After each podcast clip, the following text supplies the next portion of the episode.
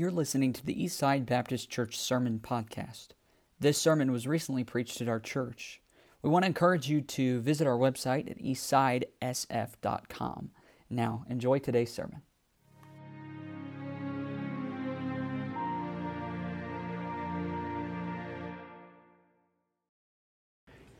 Glad to be here for your missions conference, your Mission Emphasis Sunday. And uh, if you miss Sunday school, my name is Bradley Hastings. I am a veteran missionary. I'm not a rookie. Been around the block more than once. We spent 25 years in New Zealand. 2008, we left New Zealand and moved to New Mexico and began working among Native Americans. So my wife down here in the front. I won't make you stand, okay? We've been married for 46 years. We have three daughters who all live in the glorious state of Texas. And uh, we have four granddaughters. Your preacher's fixing to have a big change in climate. You need to pray for him. I know that he's going to miss this snow. He'll still get the wind, but instead of snowflakes, it'll be sand that'll be blowing. We're glad to be here. If you have your Bibles this morning, let me invite your attention over to the book of Jude. The book of Jude is a very easy book to find. Go to the last book in your Bible, which is the book of Revelation. Go back one book, and you're in the book of Jude. 25 verses written by our Lord's half brother. Most people don't know that. Jude and James were his brothers. And uh, we'll read a portion of scripture here. This is Missions Emphasis Sunday, and I love to talk about missions. Went preaching at a church a couple years ago down in Palestine, Texas, and I got there, and there was a new preacher, and he said to me, uh, he, first of all, he said he didn't want me to preach, which is fine. I don't get insulted by that. But after he had talked to me for a little while, he said, I think I want you to preach. I said, That's fine, preacher, I can preach. And he said to me, I want you to preach, but I don't want you to preach on missions. Thankfully, I had an outline still stuck in my Bible that wasn't a mission sermon. But anyway, I'm speaking on Missions Day. This is Mission Sunday. Are y'all excited about it? It's the greatest Sunday of the year for your church, okay? It's why you're here. In the book of Jude, verse number 20 says, But ye beloved, building up yourselves in your most holy faith and praying in the Holy Ghost. Keep yourselves in love of God, looking for the mercy of our Lord Jesus Christ unto eternal life. And if some have compassion, making a difference, and others save with fear, pulling them out of the fire, hating even the garment spotted by the flesh. Now unto him that is able to keep you from falling, and present you faultless before the presence of his glory with exceeding joy. To the only wise God our Savior be glory and majesty, dominion and power, both now and ever. Amen. Now, I made mention in Sunday school a little while ago that I am very big into Facebook. The reason why I'm big into Facebook is because Native Americans are big into Facebook. If you look at my list of friends, you'll see I have a lot of Native Americans on my friend list. A lot of them are not saved. I use my page as a tool to witness to them, share the gospel of Jesus Christ. Here recently, I saw a t shirt. They always got funny t shirts on there trying to get you to buy. And this t shirt said this on it. It was a white t shirt with these words on the front of it Live your life so your pastor doesn't have to lie at your funeral. Live your life so your pastor doesn't have to lie at your funeral. Verse number 22 says, And if some have compassion, making a difference. See that? Making a difference. Let me ask you is your life making a difference? Is it honestly making a difference to the people that you come in contact with? You know, James says our life is like a vapor that appears for a little moment and then vanishes away. Time is flying. 40 years, preacher, you've been here. 40 years I've been doing this. In fact, it was 44 years ago that God called me to preach. God called me to go to the regions beyond. I went to college, prepared, wasted a few years. And then God put us in New Zealand for 25. Hard, hard field. It's a killer. I was there for 25 years. When I left New Zealand, I was senior missionary in New Zealand. Nobody had been there longer than I had. Making a difference. Well, let me share a little secret with you this morning. If you want to make a difference, a real difference, get involved in missions. Missions is about making a difference. I'm a very simple preacher. I have a very simple outline, and I'll try my very dead level best to get you out of here early, okay? Because I know y'all want to go back outside in the snow and the wind, okay? Well, see with me this morning that making a difference, missions makes a difference in this world. Missions makes a difference in your community. Missions will make a difference in your church. And most of all, missions will make a difference in your life. So, notice me, first of all, missions makes a difference in this world. Listen to me, the world is going to continue to go on and is going to continue to be unchanged, and souls are still going to be lost if we don't get practical in the area of missions. We have got to get involved. This is our calling. This is our reason for existing, is to become involved in missions. It's why your church is here. It's why your pastor's been here for 40 years, trying to teach you that you want to make a difference. Get involved in missions. Mark 16, 15, he said unto them, Go ye into all the world and preach the gospel to every creature. Now, listen to me. I don't agree with St. Francis of Assisi, okay? I don't think your German Shepherd needs the gospel, and I don't think your Siamese cat needs the gospel. But he said, Preach the gospel to every creature. What he was saying there was preach the gospel to the Gentile world because that's what they, that's what they saw us as in the first century. Remember that your Savior was Jewish. The writers of this book were Jewish. They believed the gospel was for Jews, but the gospel was for all people. Jesus said to take it to all creatures. Shortly after this, the Apostle Paul would say in 1 Timothy chapter 2, verses 3 and 4, For this is good and acceptable in the sight of God our Savior, who will have all men to be saved and come to the knowledge of the truth. We have been commissioned to make a difference in this present world, and we do that through our missionary programs in our churches, through our missionary participation, through the missionary efforts of Eastside Baptist Church. You're going to go into all the world with the gospel of Jesus Christ. Well, some of you are sitting there this morning saying, oh, now this is another missionary wanting money. I am. I'm not going to lie to you, okay? Because money makes the world go round and money reaches souls. But let me just share some statistics with you. Today, 384,701 people will be born. 156,936 people will die with a net gain of 227,765 humans, give or take a few thousand. In this year, 2019, 140 million babies will be born. Only 57 million people will die. Statisticians tell us by the year 2025, the world population will reach 8 billion souls needing Jesus Christ. 8 billion. Now, Wycliffe is a wonderful organization. I have a Wycliffe translated Bible out there on my t- table. If you want to stop and look at it, it's a Navajo Bible. I cannot read it. I do not know because when they translated it into Navajo, they created a new alphabet that I don't read. Okay? But Wycliffe translators tells that there are around 7,000 languages in the world today.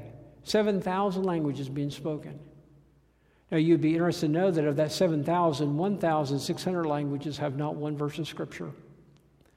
1,600 languages have not one verse of Scripture. That represents 160 million people that are yet to hear of Jesus Christ. This is why we get involved in missions. The world lies in spiritual darkness and waiting for you to get involved. It wants you to make a difference. Look at you look at the world today.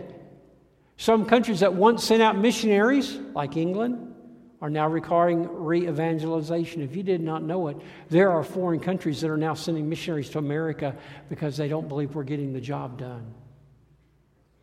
We have other countries that have been overrun by false religions, by, by pagan religions. We have Islam, Buddhism, Shintoism, Taoism. You can just go through all of those.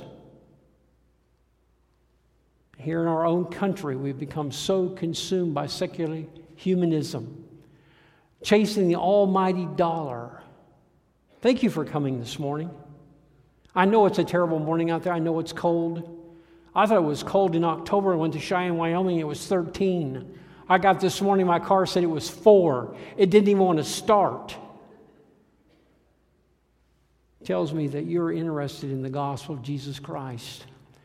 Listen, the world is waiting for you to make a difference.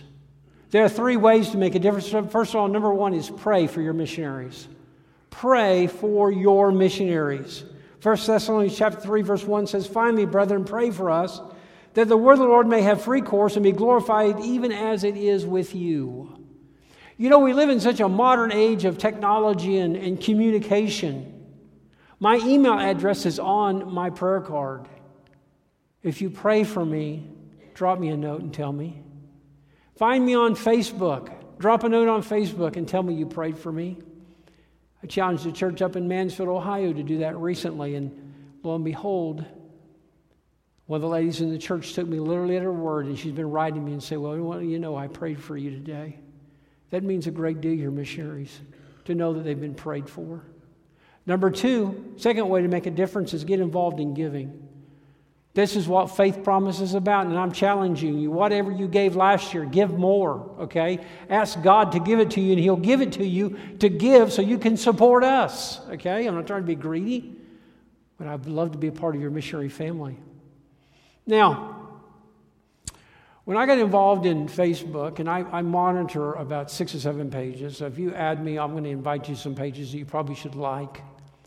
But anyway, I found on my old computer, I have two desktop computers. I still have my old Windows XP that's still running, okay?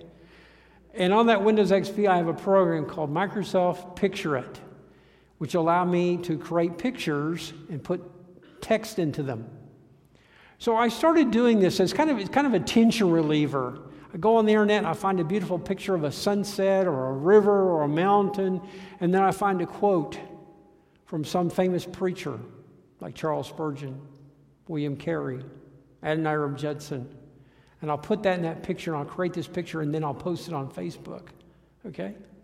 And I did one here a couple years ago for a guy by the name of Leonard Ravenhill.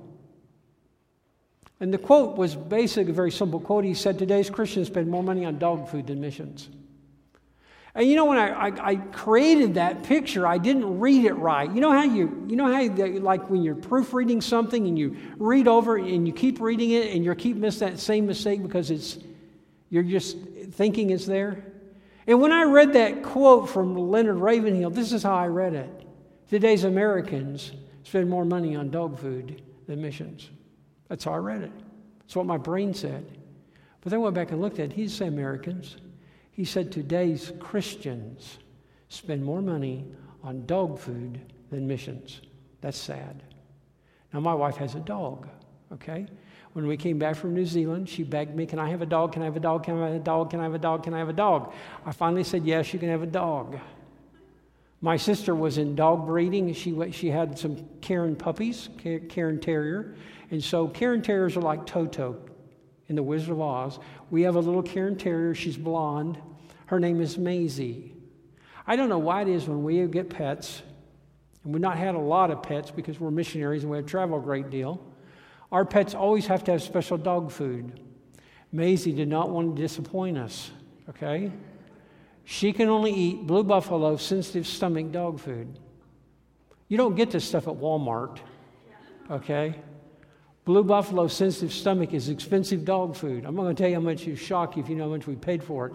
But let me tell you this I spend far, far, far, far more money on missions every month than I do on dog food. I'm trying to say, hey, get involved. God will give it to you to give. Every Sunday morning, our Sunday school starts out in New Mexico with one song he owns the cattle on a thousand hills, the wealth in every mine. John W. Peterson. I make my little Indian children sing this because their parents don't get this yet. I'm trying to teach them God owns everything. Be willing to give. Thirdly, become a missionary right here at home. When missionaries go overseas and they go to their fields, they're expecting you to be reaching out to your community. They're expecting you to do what they're doing with your family, your friends, because you've already been sent. John 20, 21, Jesus says, My Father has sent me, even so send I you. So missions will make a difference in the world in which we live. We can literally change the world. I believe that. But I also want you to see it'll make a difference in your community. If you get involved in missions, it's going to make a tremendous difference right here in Sioux Falls, South Dakota. I can't ever think about this without thinking about the woman at the well in John chapter 4. I don't know if you've ever gone back and studied that chapter, but the Bible says Jesus must needs go through Samaria. Listen, the Jews did not go through Samaria, they hated the Samaritans. They hated the Samaritans as much as many white folk hate Native American, okay? And in fact, the Jews, in order to keep from going through Samaria, would either cross across the Jordan River and go down the east bank, or they would go out west and skid across the edge of the Samaritan nation because they hated them. But he must needs go through Samaria. Why? Because there was going to be a woman at the well in John chapter 4 drawing water at noon. There was a reason why that woman was there at noon, and that was because the other women in town hated her. Okay? But Jesus knew this woman was going to be there, and so he opened the door. Give me, to, give me a drink, he said to her. Give me to drink. You want to know how to win souls? Read John 4. If you want to know how to deal with opposition, read John 4. You want to know how to deal with arguments, read John 4. It's all in there, okay? Jesus confronted her with her sin. He said, Go call your husband. She said, I don't got a husband. He said, You said that right. You've had five husbands. The man you have now is not your husband. And Jesus confronted her there, and she got saved. And what did she do? She left her water pot on the curb, went back into town, and talked to the only men, only people that would talk to her, which was the men. Come see a man which told me all things ever I did is not this the Christ. She began to have an effect on her community. She got excited about what had happened. And you know, because she was willing to share what God had done in her life, and I'm asking you to share what God has done in your life, it changed her community she lived in. You read in John chapter 4, verse 39 says, Many of the Samaritans of that city believed on him for the saying of the woman which testified, He told me all that ever I did. And there's a wonderful play on words in this, in this text that a lot of people don't catch because it also shows you the relentlessness of this woman. One thing I, I am is I am tenacious. My wife knows this. I am tenacious. I don't quit. I don't give up. If a Navajo doesn't want to talk to you, they just turn their back to you and walk away. They do that to me, and I'll say, I'll talk to you about it again later. I keep going back and keep going back and keep going back. Because you see, it says in verse number 42, it says, And said unto the woman, Now we believe not because of thy saying, for we have heard him ourselves and know that this is indeed the Christ, the Savior of the world. There's a play on words here, I said. In verse number 39, it says, Many of the Samaritans of that city believed on him for the saying of the woman. The word saying there is the word logos, very common New Testament word. John 1 1, the beginning was the word, the logos. Okay? But in verse number 42, it says, And said the woman, Now we believe not because of thy saying. The word saying there is not logos, but rather it's the Greek word for your mouth. Okay? What they're saying is, now we believe, not because you chattered after us, because you would not cease to tell us about Jesus. We went and heard him and we got saved. But anyway, besides the fact that you witnessed him. When was the last time somebody got mad at you and told you shut up about Jesus? Think about that for a second, okay? This is what she did. You see, when you get excited about the gospel of Jesus Christ and what it can do, you want to share it with other people. You want to share. And the wonderful thing about salvation, I love this. I love I know great how God works in our life. Is about salvation is that you can give it away and give it away and give it away and give it away and give it away and give it away and still have it. That's not true with money, is it? But with the gospel, you can. Someone once said, They will not come, they must be brought. They will not learn, they must be taught. They will not seek, they must be sought. How big of an impact are you going to have on your community right now? Making a difference, he says. And third, I want you to notice that missions will make a difference in your church, right here.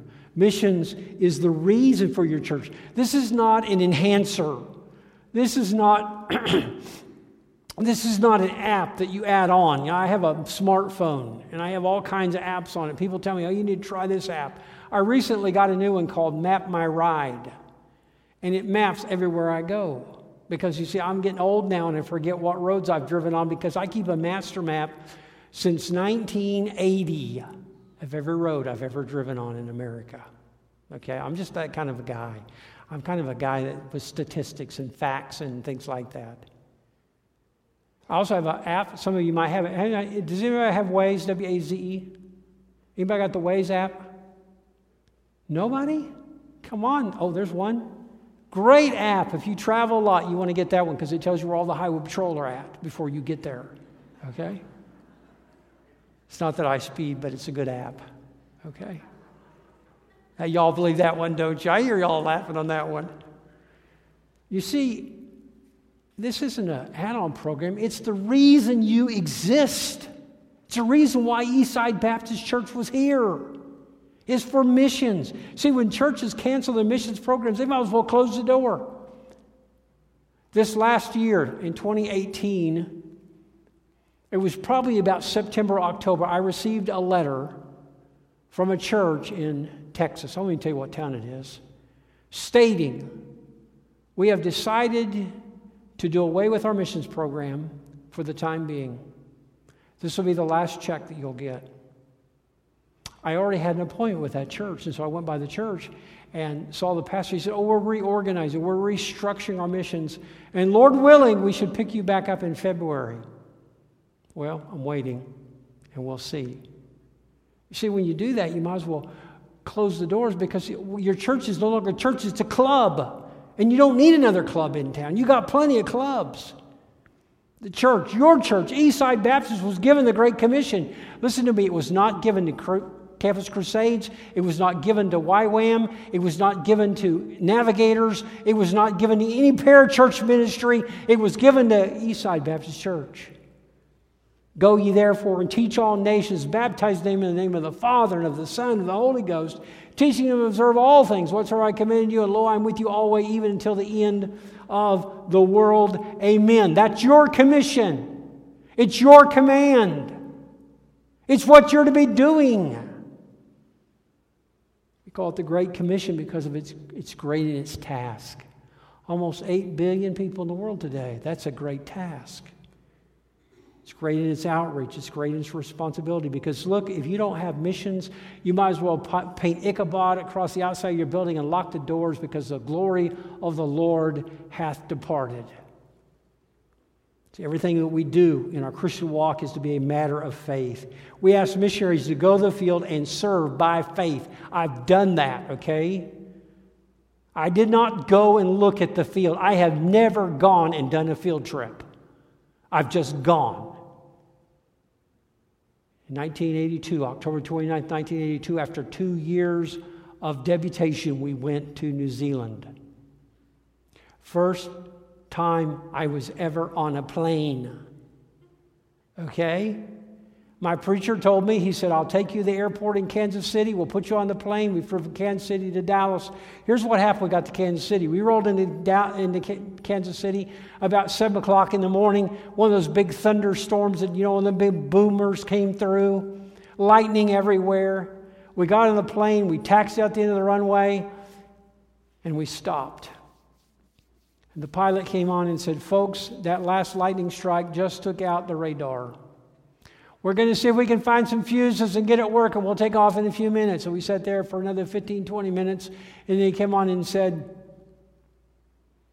Well, it doesn't look like we'll get that radar working today, so we're going to go up by numbers. We'll take our turn. That's always exciting to know that you don't actually know what's up there when you take off, right? There's no radar. Of course, we winged into Dallas get on Dallas. We got on a 747 going from Dallas to Honolulu. You know, a 747 seats about 400 people, and you're the last one on the plane, and they're all sitting there buckled up looking at you about why are we still sitting here because of you? We got that look. Flew to Honolulu. Got on Pan Am from Honolulu to Auckland. When I did my video that we showed in Sunday school, I got it all done and I was playing through it and I realized I had the wrong plane for that scene. Arriving in New Zealand, I had an Air New Zealand plane. I had to go back and find a Pan Am plane, a 747 to patch in there, okay? We flew into Auckland International and that plane banked its wing down after two years of deputation. And we looked out there and we saw the sheep grazing along the runway. It's always exciting to sheep, see sheep along a runway. You're praying they don't get on the runway. Amen. New Zealand has 4 million people, they have 85 million head of sheep. They are literally everywhere. We arrived, and the Macedonian man was not there to greet us, but we were where God wanted us to go. We went by faith. And now I'm asking you to step out on faith. I'm asking you to pray for us by faith. I'm asking for you to give so we might continue to go. I'm asking you to get busy here in your own church, bringing people in and winning souls. And your pastor's leaving. You're going through a transition. There are going to be people say, Well, Brother Spencer's not there anymore. I'm not going to go back to church. Don't do that. This is your church. I've been trying to teach my Native Americans that. This is your church. I'm just the Belagana pastor here to preach the gospel to you. You owe yourselves, you are family. You see, if you step out on faith and totally get involved in missions, totally get involved in missions, it'll make a difference in your church. It'll add to the thrill of your prayer letters. It will encourage other members to get involved. It will astonish you to see what God is doing through your local church around the world, and it will amaze you where God will provide the funds. I am on Obamacare. That's the only way I can afford health insurance. When I went to New Mexico 10 years ago, my insurance was $300 a month. I could pay that. My insurance now is 1,600 a month. So Uncle Sam said they would help me pay for it. Sure, I'll let you help me pay for it. Amen. So, anyway, here, back a few months ago, I got a letter from healthcare.gov. For the year 2016, it said, We have miscalculated your payments to healthcare.gov. You need to go and refile your taxes. So I trotted down to H&R Block, saw my friend Frida Castillo, who I will see on Thursday. I said, Frida, I got this letter. I don't know what it means. She looked at it. She said, I don't know what it means, but I will call you. I left it with her. I told her to call me. I was on the road traveling. I left it with her and uh, I forgot all about it. I was going to the highway one day and she called me. She said, I've got good news and I've got bad news. I said, What's the good news? The good news, she said, is the government owes you $1,882. I said, What's the bad news? The bad news, she said, You owe me $35 for having to refile. That was on top of what I already paid her. Well, anyway, I got, I'd been gone for six weeks. I went back, got the, with the post office. Post office holding my mail. They have a big box for me of all my stuff. And I'm going through there, and down in the very bottom of the box is that check.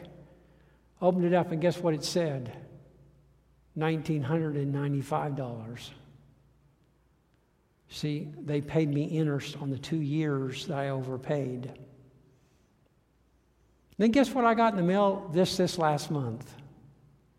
A statement telling them I owed taxes on the interest that they paid me. you think the government did that? No, my father did that. He said, You need a check. Here, let me give you some money. I'm not saying you're going to get a letter from healthcare.gov next week, but I am saying God's going to provide it. And He's going to amaze you where He's going to bring it from to give so you can go, so others can go. And then I want you to see with me finally, and I need to hurry here, as missions makes a difference in your own life. Oh, the joys of being a missionary. And I are a missionary. On my 1040 every year occupation, the lady writes, Frida writes down, missionary. Okay? Have I had hard times? My second term in New Zealand, we almost starved to death. To this day, I, my three daughters will not eat ham and beans. They'll not eat biscuits or fried potatoes because that's what we lived off of for four years. I've had hard times. Have I had people let me down? Yes. Have I been discouraged? Yeah. I quit every Monday to rehire myself on Tuesday. That's how it works, okay? But you know, all the disappointments, all the people that let me down, all the people that have done terrible things to me mean nothing in the light of seeing just one soul saved. That's what it's about. We went to Wellington, we met a couple from Sri Lanka. Their name was Visva and Sharani Visvanathan. It took me a long time to learn how to say their last name, Visvanathan. And uh, it was an unusual couple. He was a Tamil, she was a Buddha, uh, she was a Sinhalese. Tamil and Sinhalese don't marry. They don't they they to each other in Sri Lanka. He was a Hindu, she was a Buddhist. She came along and she got saved fairly well straight away. For 10 years, we prayed for Visva that he would get saved. His problem was this when he went to boarding school as a child, he was the dux in his school. That's spelled D U X. It means the top boy. He was a top boy in an Anglican boarding school and he was a Hindu.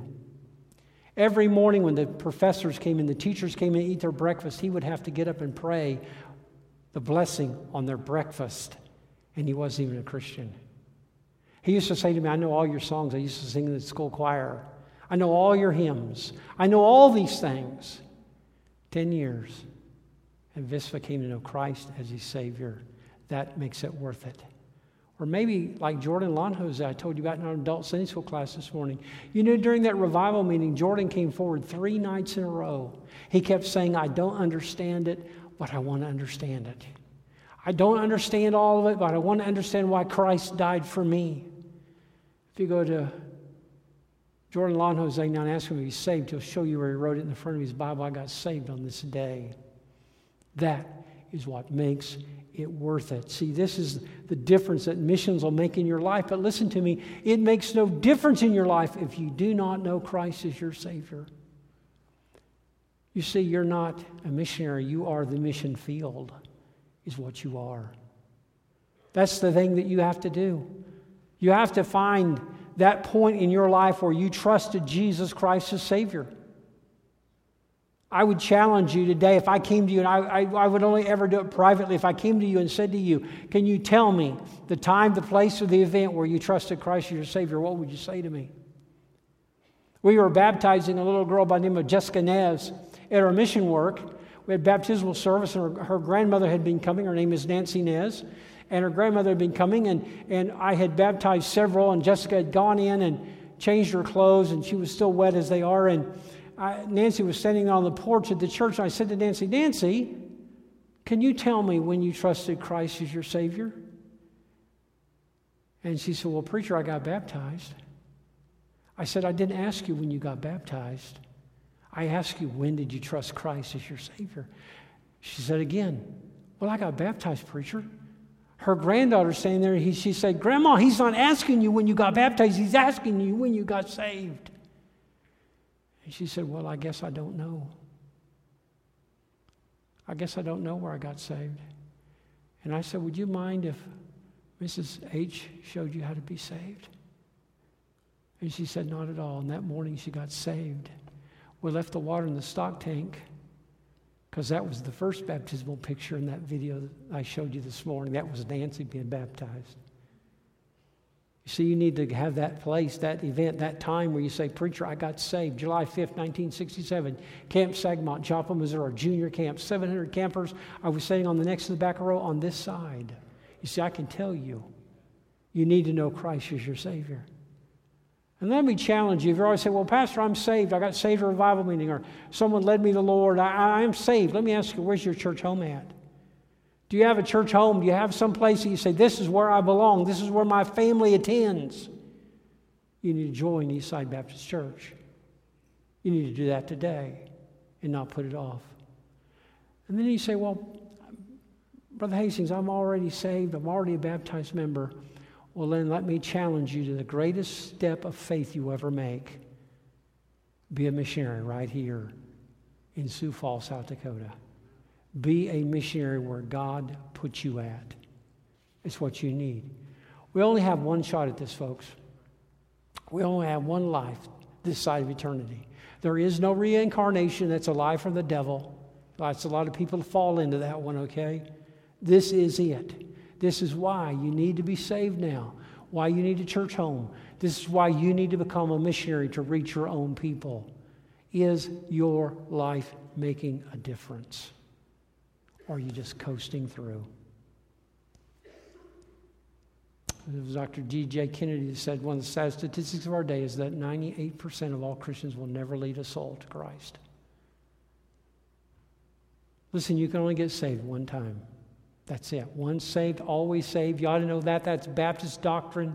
Goes all the way back to John the Baptist, okay? Once saved, always saved. You can't get saved but once.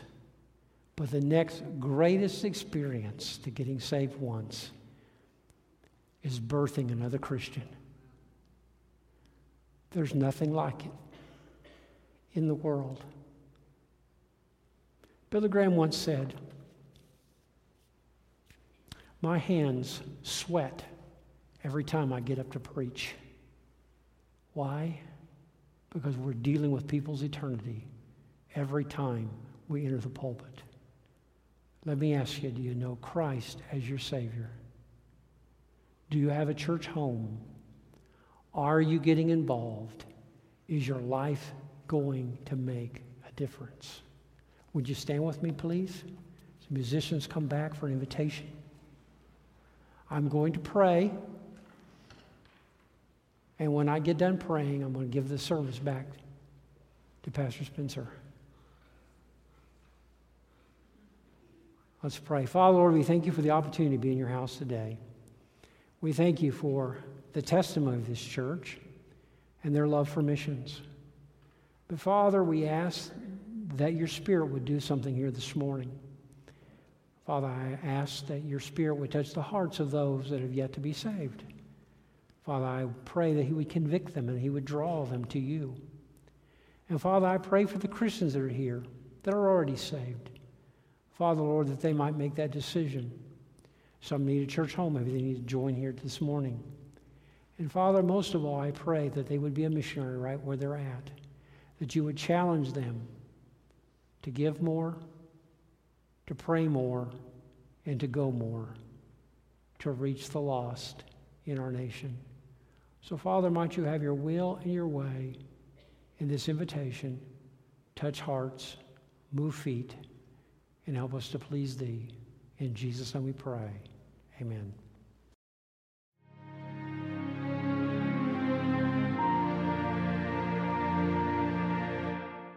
We want to encourage you to visit our website at eastsidesf.com.